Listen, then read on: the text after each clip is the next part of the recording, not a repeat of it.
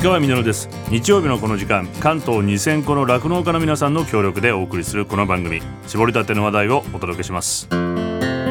石川稔 Dairy Life えー神奈川県伊勢原市の、えー熊沢牧場です、えー乳牛40頭を飼っています、えー今年の夏は本当に過去にないくらいの暑さで、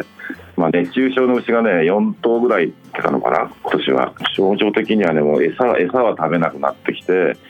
もう乳量も落ちてきてで最後はもう起立不能になっちゃう感じで。で今でもまあ2頭ぐらいなんかその引きずってる感じがいてまあ、本当に大変な年でした、まあ、うちではまあ自給飼料を作ってまして、まあ、デントコーンが4.5ヘクタール。水田の裏作でイタリアンライグラスが5ヘクタール、まあ、この時期は今稲刈りシーズンでね、えー今大変な今忙しい時期です。まあ今の酪農状況本当に飼料高騰燃料の高騰、ね、スモールの下落で、まあ、本当にね自分でも本当にね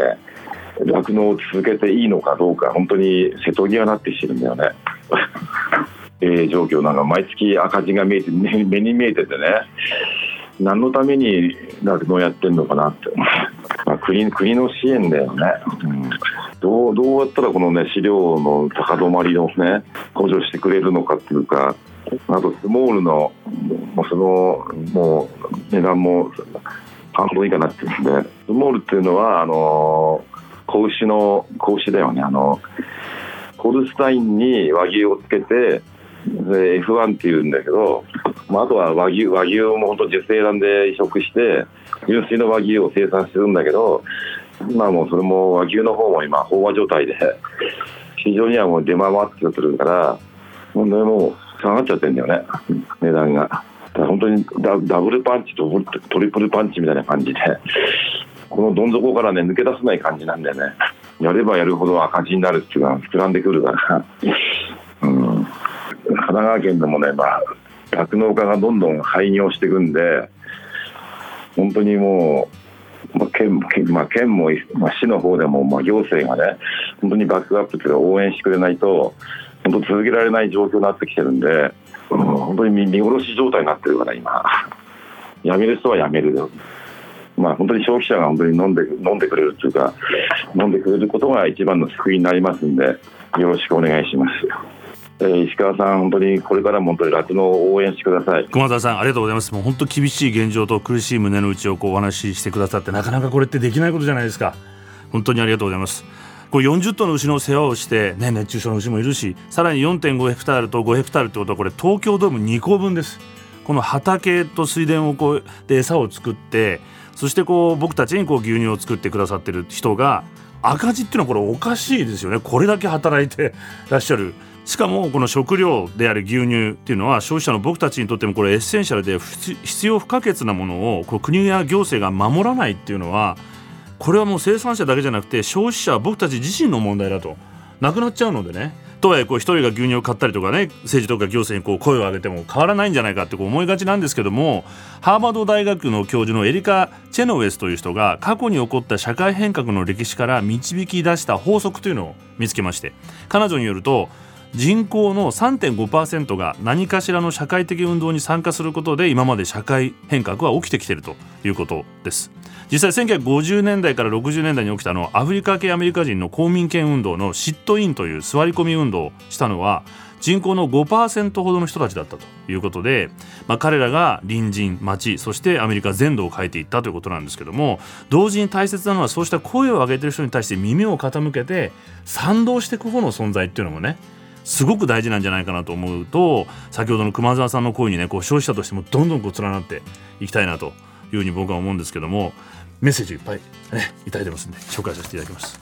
これは船橋市のエコママさんです。石川さんの番組大好きです。ありがとうございます。牛乳も毎朝地元の千葉の古谷牛乳を配達便で飲んでます。時間帯がリアルタイムで聞ける時間に移動されて大変嬉しいです。これからも頑張ってくださいと。ありがとうございますあのもう僕は古谷って聞くだけでブワーッとイメージが広がっちゃいましてなぜかというと僕あの母方の実家が千葉県の銚子なんですよ。で夏休みになると、まあ、兄弟といとこたちとそこで過ごすんですね。みんな集まって。でまあ昼間海やプールで泳いで縁側で昼寝してこう庭にこう裸足で出てでもこう芝生だから足がムズムズする感じとかあるじゃないですかそういうのをこう思い出してでお風呂に入ってお風呂上がりにおばあちゃんが古谷のヨーグルトこれがもう当時の大ごちそうでですねいまだにこの古谷のヨーグルトって聞くとうおーって僕は思って古谷って聞くだけで思ってしまうんですけどもまあでもその後はこう蚊帳を張って蚊取り線香をつけてクーラーなんてないですからねエアコンなんて。それで寝たので本当に生活全てがこう夏のエンターテインメントだったのでなんか今の子供たちもそんな風にね特別じゃない当たり前のことが楽しい暮らしっていうのを楽しんでほしいなと思うんですけどももう1枚ぐらいもとんでいけるから。これは蒲田のサラリーマンさんです。石川さんおはようございます。時間延長良かったですね。ありがとうございます。毎週聞いてますよ。ミルク応援してます。今も玉川サイクリングコースをクロスバイクでゆっくり走りながら24時間やってる下丸子のスーパーに牛乳買いに向かってます。うちでは夫婦揃って週に5本ほぼ毎日そこそこ飲んでますということで今も向かってる最中。これあの耳寄り情報なんですけども今までこの番組で訪ねた牧場でジェラート屋さんをやってるところっていうのは意外とサイクリストの方がいっぱいいらっしゃるみたいでなんかあるんですねつながりが。なので結構自転車ラックを置いてるとこ多いんですよ。でこの番組の前のこうアーカイブを見ていただくとそういうお店がいっぱい出てますんでぜひちょっと見て行ってみてください。そしてこれ戸田市の敦子さん。東北北海道ですね。酪農地帯で幼少期を過ごしました。実家は酪農をやっていませんでしたが今日の放送で学校と酪農家さんの関わりのお話を聞いて思い出しました。記憶って不思議ですね。鼻の奥から夕暮れの風景と牛舎の香りが漂ってくるような感覚がありました。ラジオっていいですね。ちょっと意味わかんなくなっちゃいましたけど人生後半戦になって牧場に行ってみたくなりました。ありがとうございます。ということで。ね。えあの香りとなんか記憶っていうのは密接な関係があるってねよくなんか脳みそ的にもねよく言いますけど逆にこう記憶から香りを思い出すってことなんですね。なんかプルースト効果みたいのがなんかあるって聞いたことがありますけどもこの記憶なんですけども実はラジオも今この一瞬でどんどん消えてってるじゃないですか。これ記憶と一緒で実はずっと消えないっていう話がありまして。っていうのは今こう放たれた皆さんの耳に届いているこの電波実は消えずにずっと今宇宙への旅を始めました。どんどんどんどん宇宙空間を漂っていくんですこの後。人類が一番最初に飛ばした電波っていうのは1895年でその後数年後にラジオ放送が始まってるんですね。でそこからもう100年以上の間人類はずっとこう電波出してるんですけどその間延々とこう宇宙空間を旅し続けていて、まあ、一番古いものは理論上200光年先にもあります。200光年まだ飛んでるんですこの声。この声じゃないですけど昔の人の。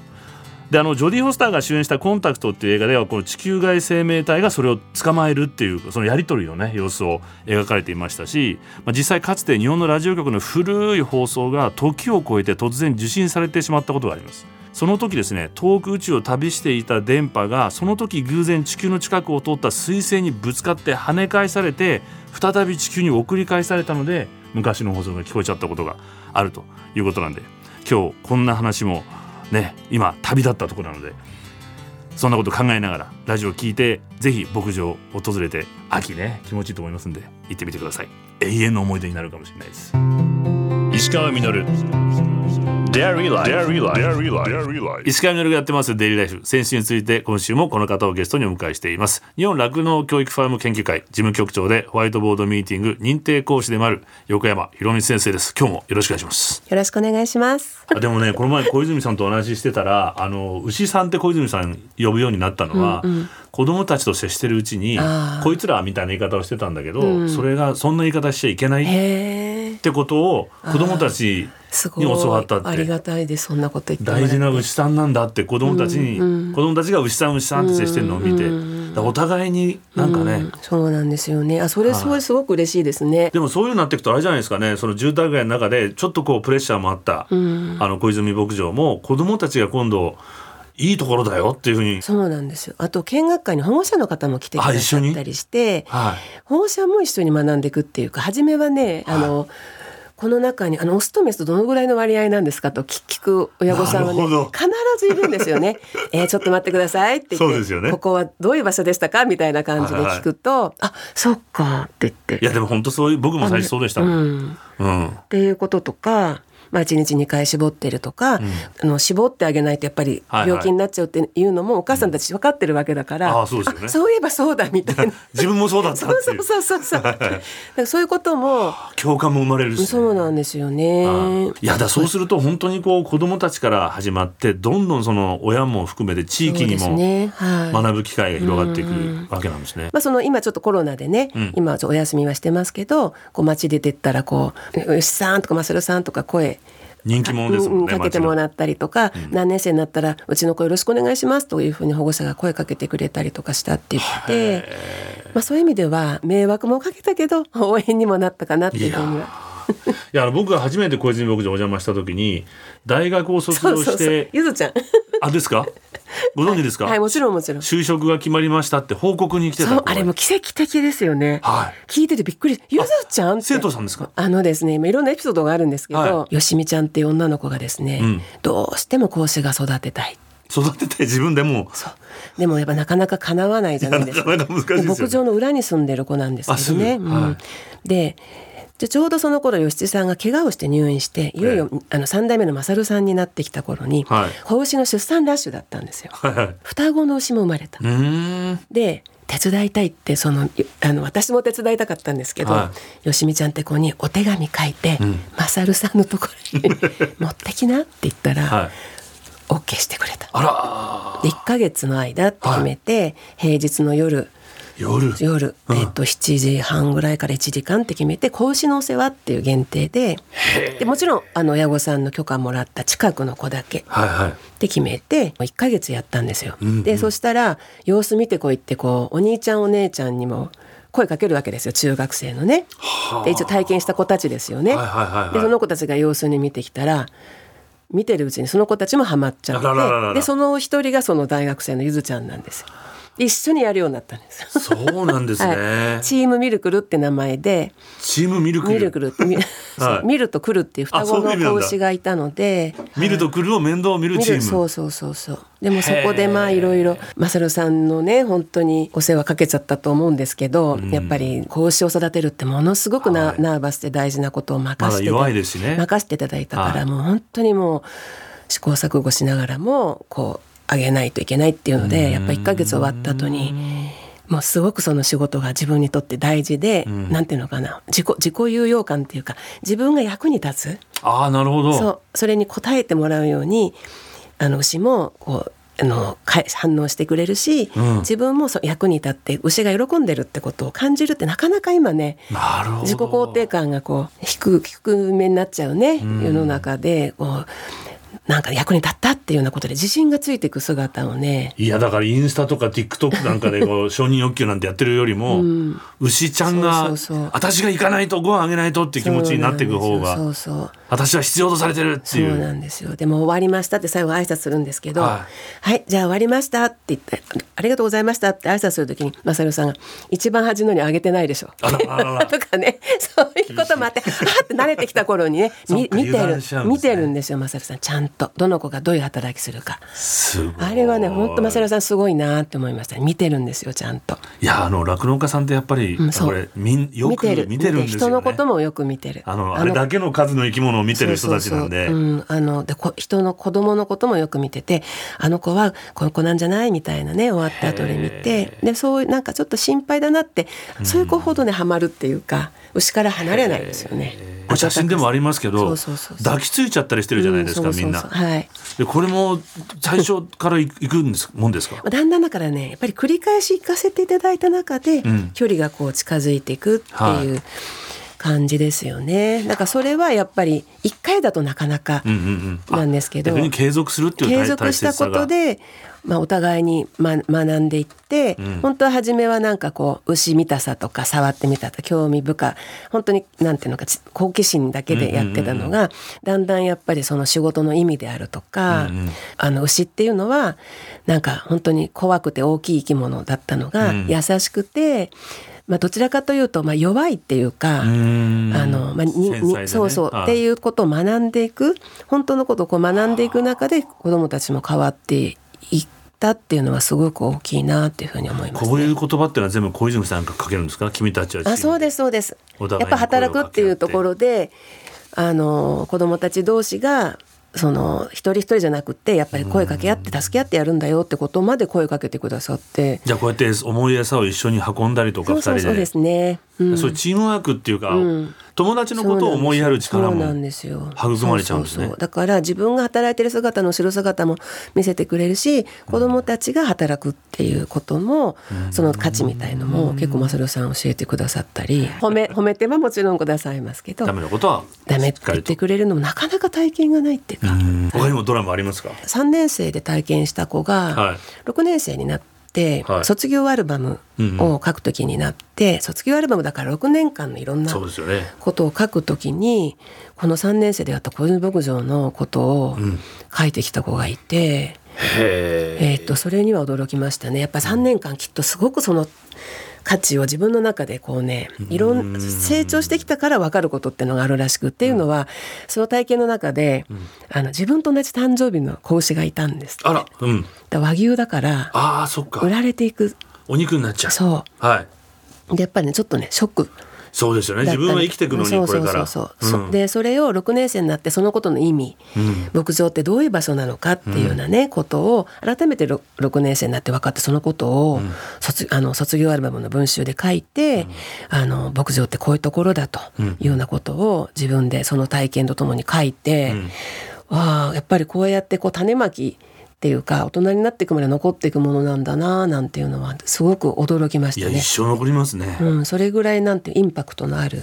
体験だったかな、うん、命を学ぶそうです本当いただきますの意味をそこでその子は誰かに言われなくてももう学んで行ったんだな。食卓に出る食べ物はみんなそうですね。なりますもんね。うんそれはちょっと。世界観がこうガーンとびっくりしましたね。それをだからこうじわじわとその場でなんかでバッて変わるっていうよりかじわじわとその子は体験したからあそっか辛い思いを消化する時間が、うん、そうそれもあったのかもしれない、ね、うんでもそういうのって聞いてみないとわからないからやっぱ子どもたちってそこでいろんなこと感じてるっていう前提でやっぱ体験っていうのはしてった方がいいんだなっていうのもね。そう考えるとやっぱ辛い思いさせちゃうからって避けさせるよりもそうですそうです本当に。それを知ることで、子どもたちを信じてちゃんと、そうしいいことおっしゃる。子どもたち信じていいんですよね。ちゃんと子どもたちに理解して受け止めていけるんですよね。それはね本当すごいなっていうふうに思いました。研究会ってのはじゃあこういう話をみんなでシェアし合う。そうですね。まずは一つはそうだしあとはまああのプランですね、こうカリキュラムみたいの作っていろいろんな先生たちにやっぱり牧場とつながってほしいので、うん、こうまあプランを作ったり、うんうんするしこんな実践があるってことをやっぱ紹介したりとか、うんうん、あとは今コロナでね、はいはい、もう本当コロナの影響やっぱりすごく大きくて小泉さんもそれでぴったりあの受け入れを一回やめていらっしゃるし、で研究会も全国にあの先生たちいるので、はい、集まれなくなっちゃったんですよ。でもどうしようかってことになって、はいはいはい、でやっぱりねそういう意味ではオンラインもありたありがたかったです。でオンラインでいろいろオンラインでもう牧場からつないで、うん、研究会の役員会もそれでやって、あの埼玉のあの吉田牧場の吉田さんも役員で発足当時からあの頑張ってくださってるんですけど、うん、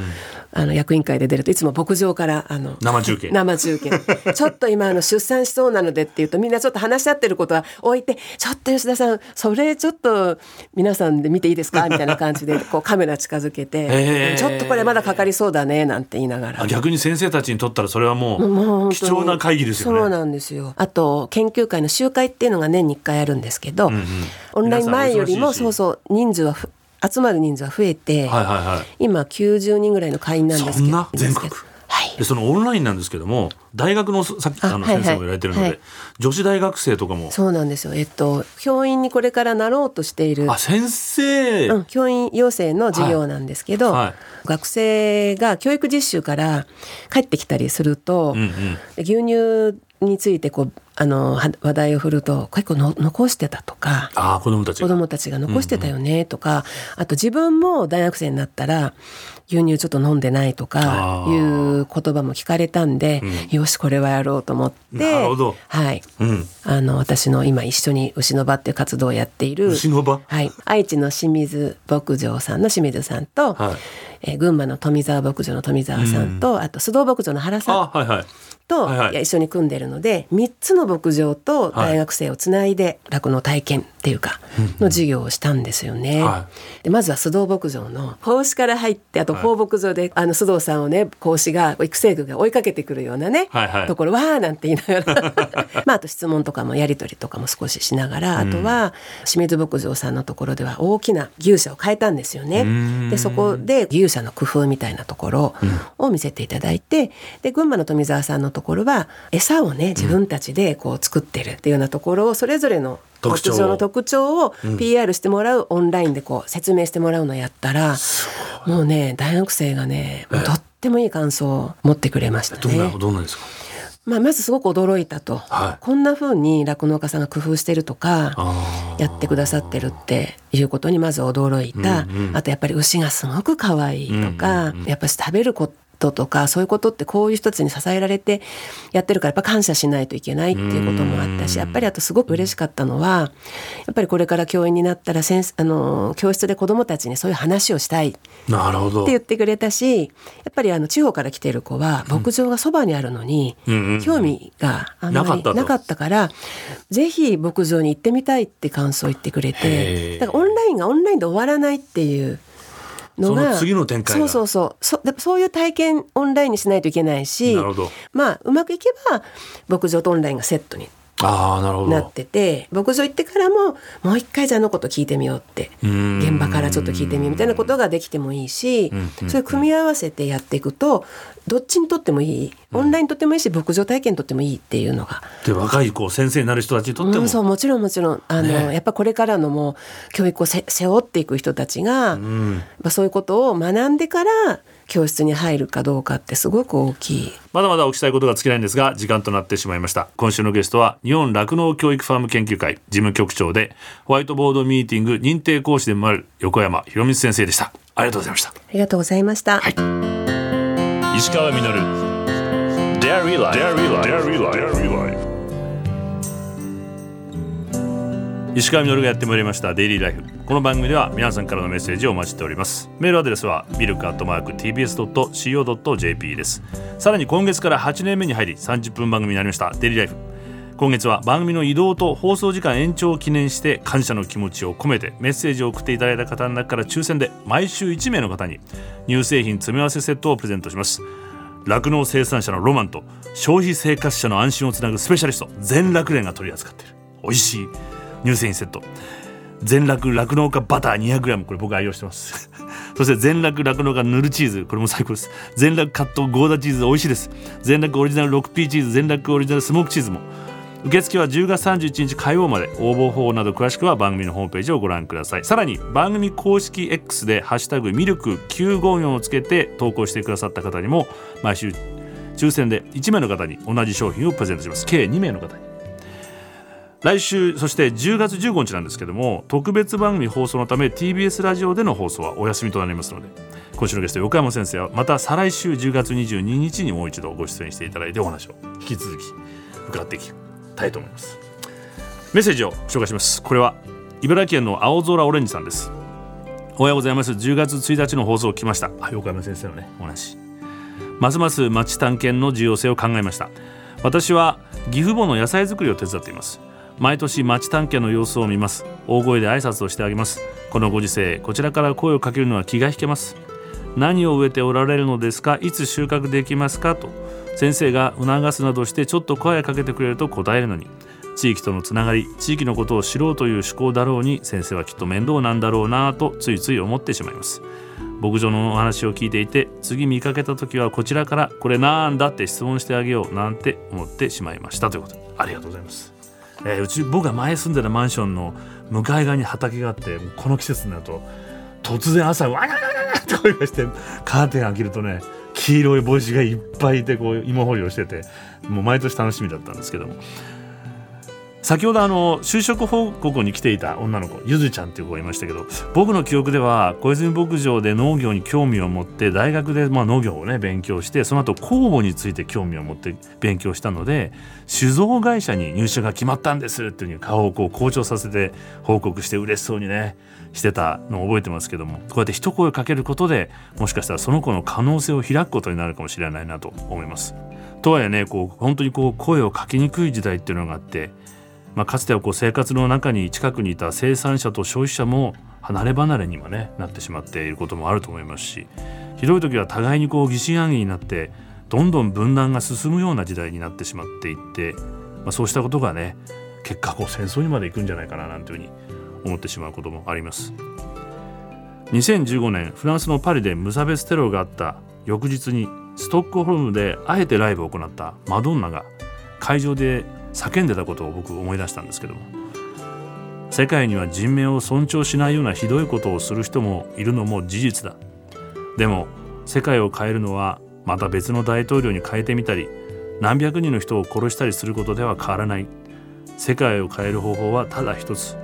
毎日の暮らしの中でお互いに尊敬を持って接する以外にない。このシンプルな方法しかないんだ。ぜひ子供を信じて声をかけてあげてみてください。その子がきっと世界を変えていってくれると思います。石川稔デイリーライフこの番組は関東2000個の酪農家関東生乳関連の提供でお送りしました。石川稔。Dairy Life